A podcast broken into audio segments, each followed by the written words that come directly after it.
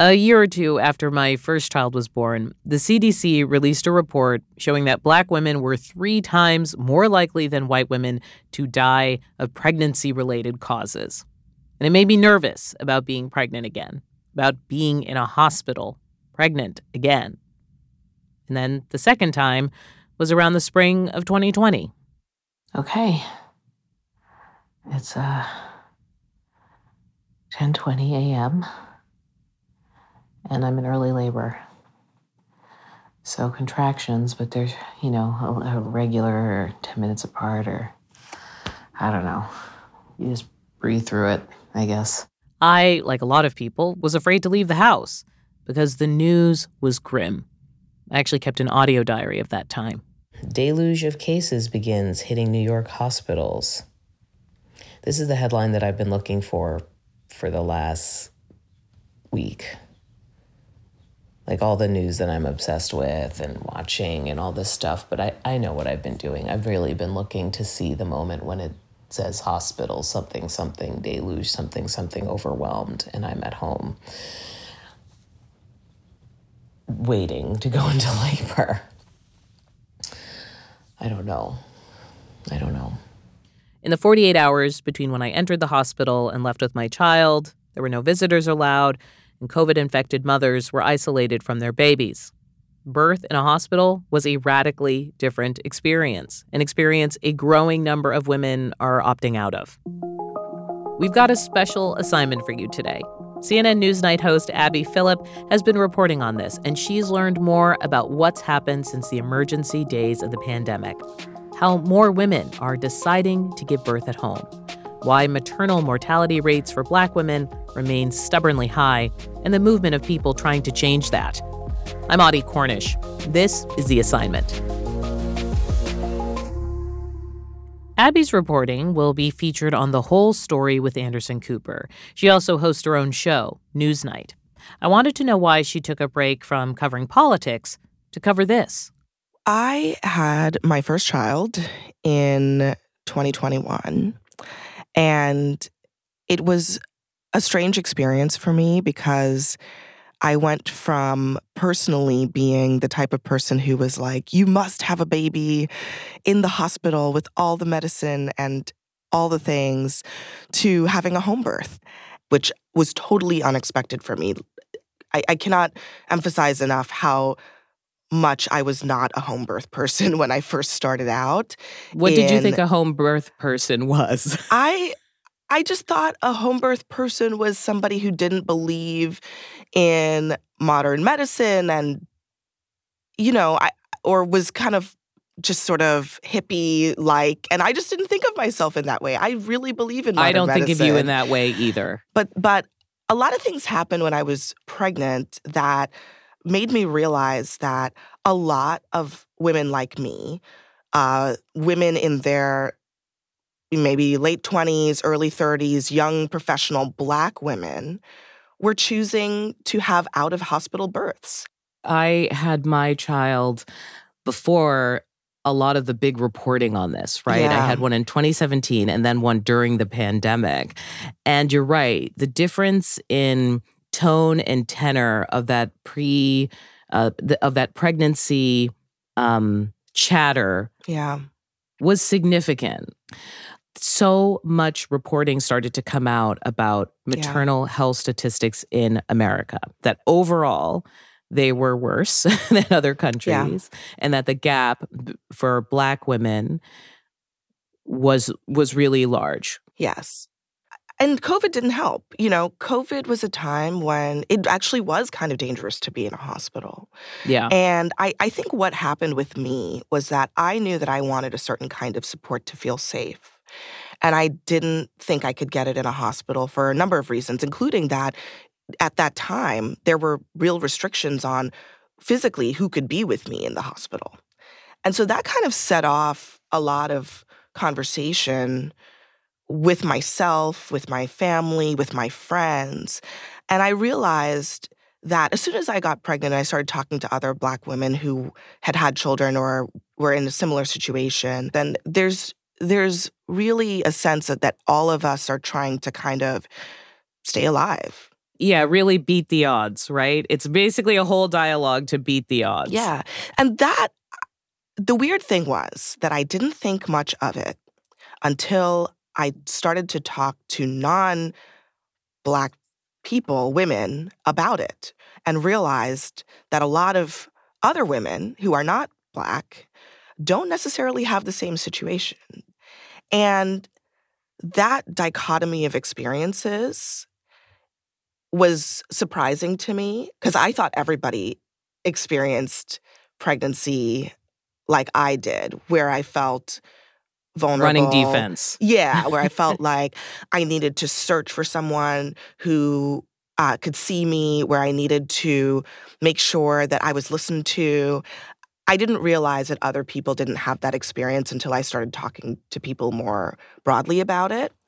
And that's why I kind of, you know, that's how, as a journalist, sometimes you just realize that those are stories that need to be told. So that's that's how I ended up here. And even to this day, I sit here and this um, this piece, which is near and dear to me, is coming out, and I I feel still a little bit of anxiety about it because sometimes you you wonder does anyone really care? But I do think this is a really important story, and it, we're documenting a phenomenon that is it, it's it's insurgent, where women, Black women, are taking it into their own hands and finding new, old school ways of making childbirth a more holistic experience, and in the process, making it safer for for themselves and for for others. And that's the story that I wanted to tell. So, as a result, you end up really diving into the world of midwives and specifically the resurgence in home births and midwives within the Black community, which is actually, in thinking about it, very similar to what we reported on um, a few months back about the surge in homeschooling. Mm.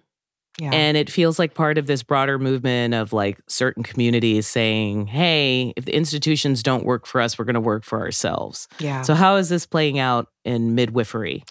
Yeah, it's an interesting story. I mean, the, the data is pretty clear broadly. I mean, in 1980, 1.1% of births in the United States were midwife attended births that's a tiny, tiny number. And by 2020, it was 12%, and that's for the overall population. But wait, 12%? 12. So it's like, it's a big jump. It's a huge jump. And we don't have a ton of data, racial data for the, the midwife attended births part of it. But just when you look at home births, among Black women, just from 2019 to 2020, home births increased 36%. From 2020 to 2021, they increased another 21%. So something is definitely happening here where Black women in particular are choosing to leave the hospital system, finding that it's not necessarily safer to be in a hospital to give birth and looking for alternatives you, you described it as thinking it was kind of for another kind of person, maybe a little more earthy, crunchy.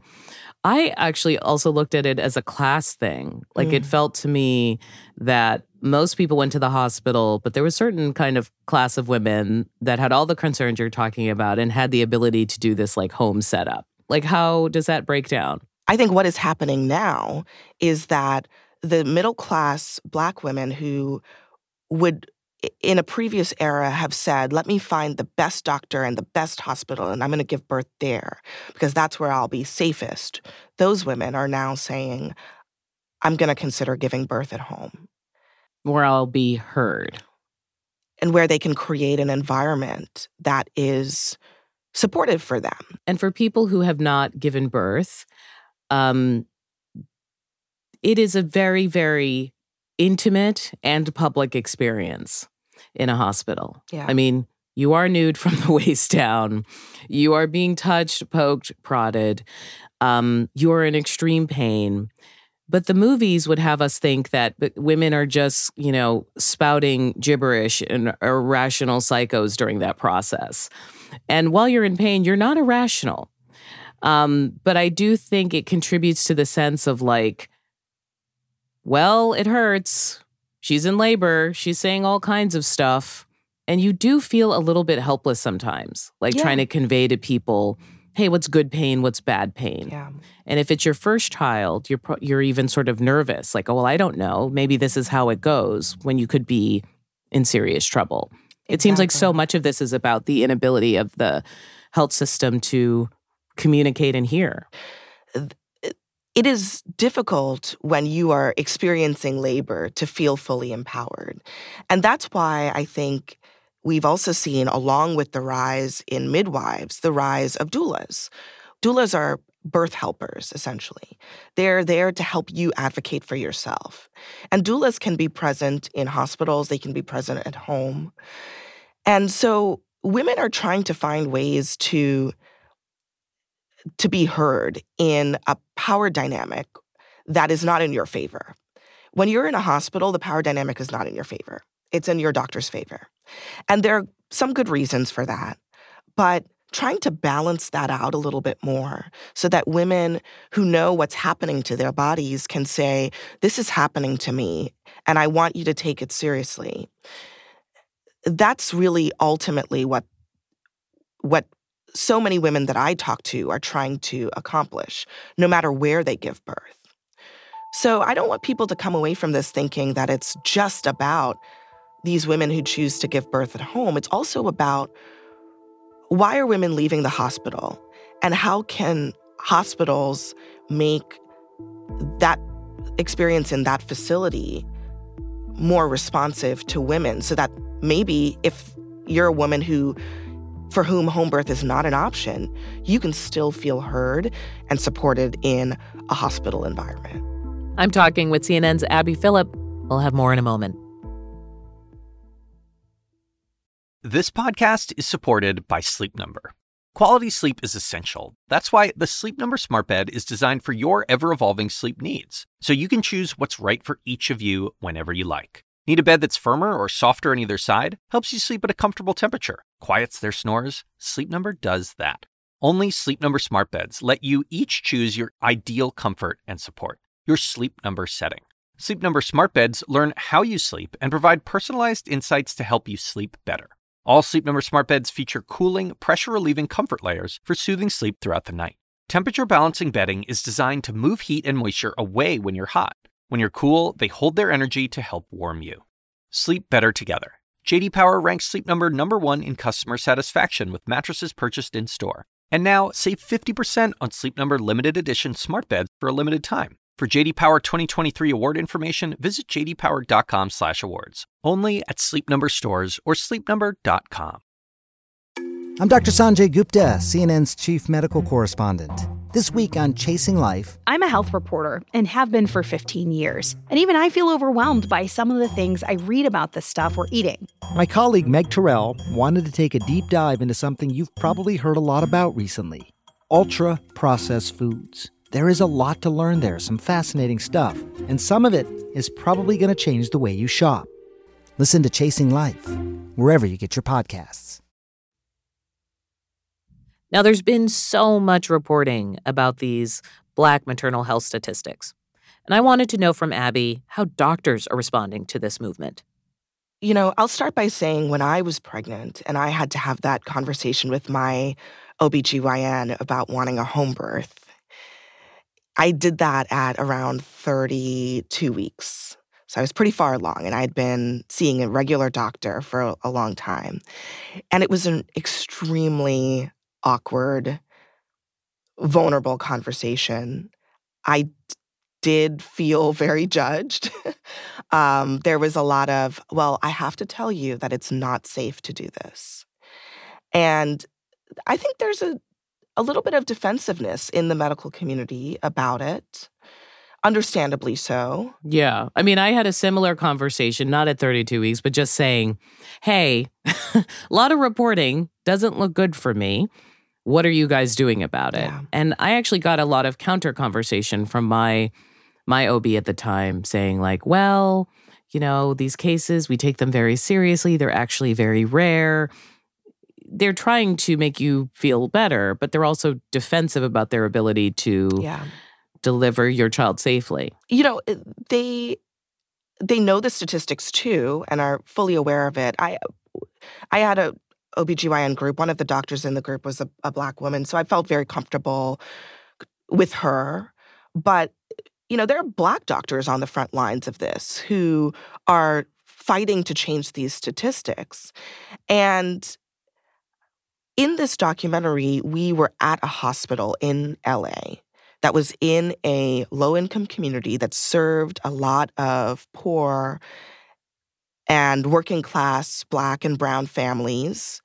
And one of the interesting things about being in that particular hospital was that they had a midwife led birthing unit, which is pretty unusual, but it was designed to do exactly what we what what I, I think a lot of women want, which is to create a hybrid environment. By that, it would be a birth that would have minimal medical interventions, but have access to those interventions in a crisis and access to, for instance, a neonatal intensive care unit, et cetera. exactly. So that you're not making a frantic drive from your house to the hospital. Exactly. And at the last minute. and where the midwives really run the show. And when we were there, they said, most pregnancies are normal. Mm-hmm. There are a few that just need medical care, right? So those normal ones we take care of. And what that does is it leaves our physicians to really take care of the ones that they need to take care of. So it starts there, and in that that uh, labor and delivery unit, the doctors there have a different approach to this, where they say we learn a lot from midwives. We understand that here that we want to have as little intervention as possible, and it, it leaves us free to see the patients who most need our help. So there are some doctors who, when they have that experience, they understand the role of midwives better and they're much less defensive. And they see that um, that there's a part of medical care that is about looking at the entire patient and understanding their needs, responding to those needs, and meeting them prior to those needs becoming a crisis. That actually sounds like just like a nice to have kind of thing, but truly in labor and delivery and when it comes to childbirth can be something that actually saves lives. When we were in MLK Hospital in LA, it was a it was a different kind of environment. Every woman there was given as much time as they needed to go through their process of labor, was asked what they wanted uh, for their labor experience. If they wanted an epidural, they could have it. If they wanted no drugs, they could have that. If they wanted to sit on a birthing ball the entire time until the baby came out, they could do that. So they they had a lot of options. and no one's going to roll their eyes at your birth plan. Exactly. And one of the women that we um, had in, featured in the documentary, we kind of met her by happenstance. She just happened to be there when we were spending a day in the hospital. And she's was incredible because she'd had several births in other hospitals. She was a young black woman. And she told us, she said, I've not had support during two of my labors, and I didn't like that feeling. Mm-hmm. I felt like the doctors didn't listen to me. and she was like, this is going to be my last baby. And I just want to have a good experience. And I just want to not feel rushed. I just want to feel listened to. So she ended up there and at MLK Hospital. And she was like, almost in tears with how happy she was by how the moment she walked through the door, she felt listened to and there was a lot of patience and nobody was rushing her. And that made all the difference in the world. And we were there for her birth and it was a beautiful experience. I mean, her midwife, the head of the midwifery um, practice at the hospital, was so incredibly patient. She literally was just saying, when you feel ready, you can do this. Okay, let's breathe in through your nose and out through your mouth.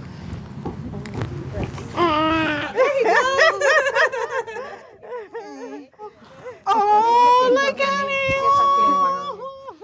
it was an incredibly kind of Right. peaceful, almost like yoga like and is experience. at odds with the time sensitive uh, system that we have in place now. Yes. That, as we know, 99% of Yeah. or 90% of women do experience. And I mean, look, eh, having only had one child, I I didn't myself have that experience in a hospital, but I had heard about that.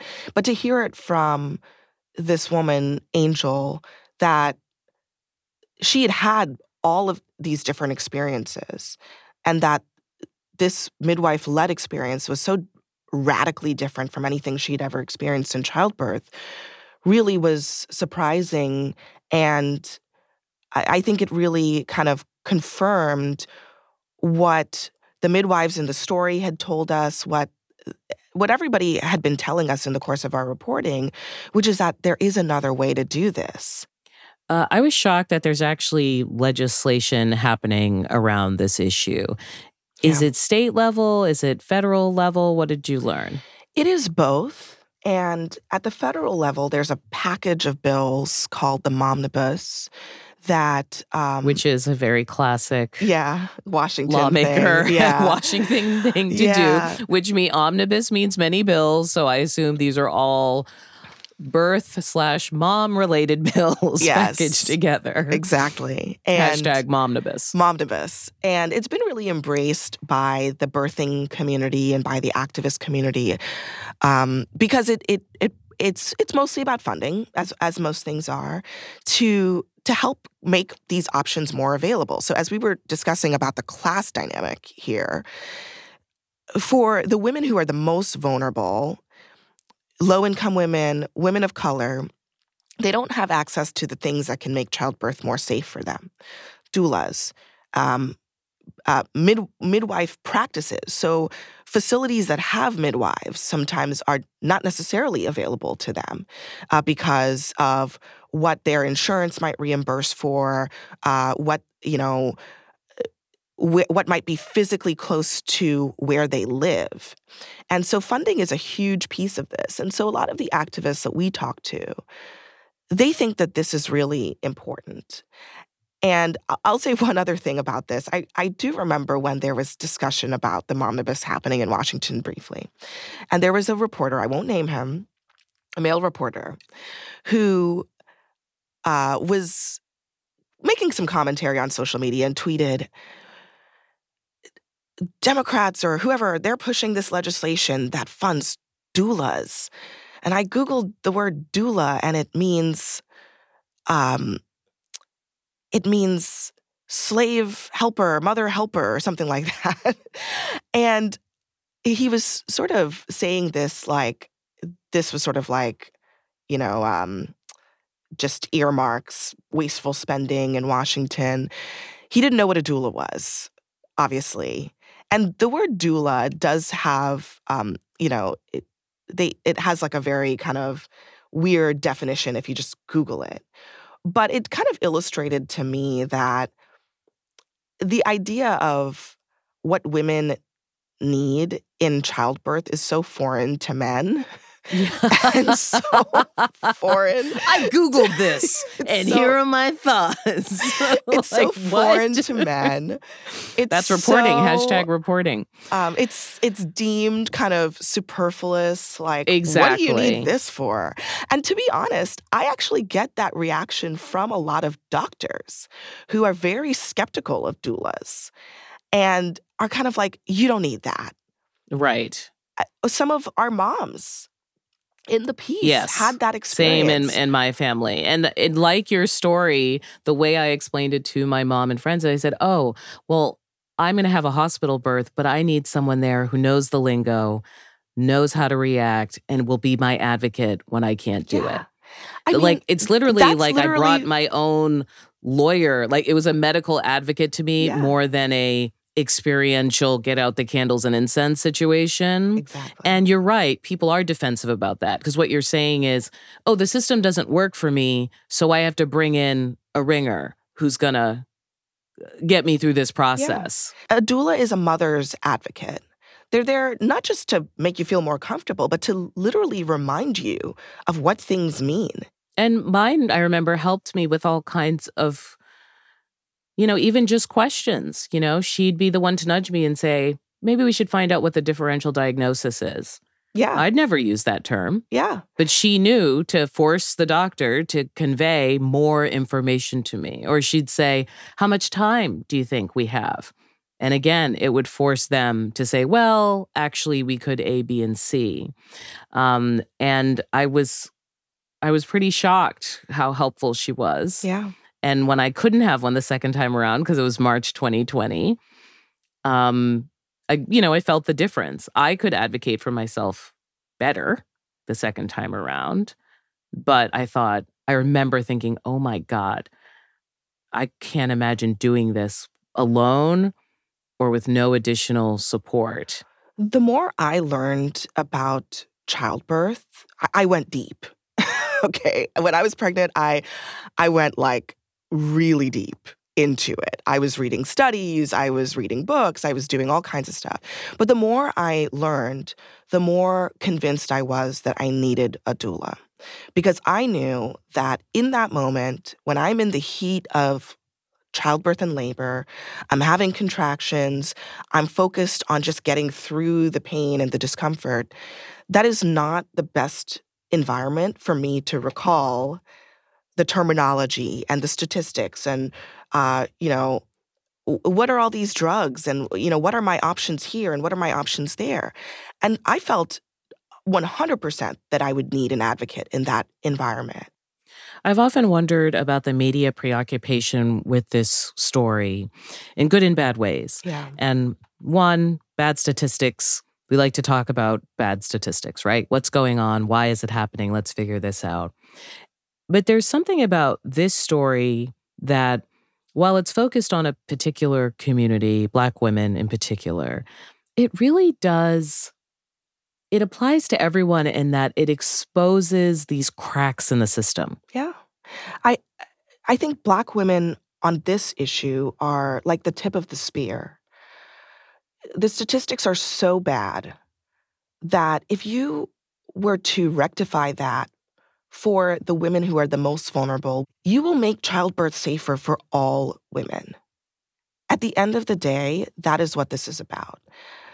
In my mind, it's 2023. And in 2023, with all the medical ability that we have to save lives, childbirth should be safe for all women. And it is the most unsafe for Black women, but it is still not safe enough for every woman in the United States of America. For a developed country, our statistics are abysmal, and not enough is being done to fix it. That is crystal clear, I think, to everybody who's ever had an interaction with it. And a lot of uh, white women, for a long time, have been having children outside of the hospital, uh, choosing to do that for all kinds of different reasons.